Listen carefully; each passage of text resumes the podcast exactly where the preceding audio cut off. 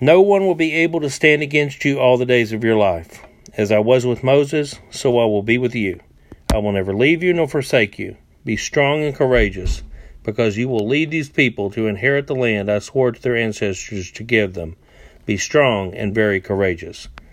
With those words uh, from the book of Joshua, God told Joshua, son of Nun, to lead the Israelites into the promised land.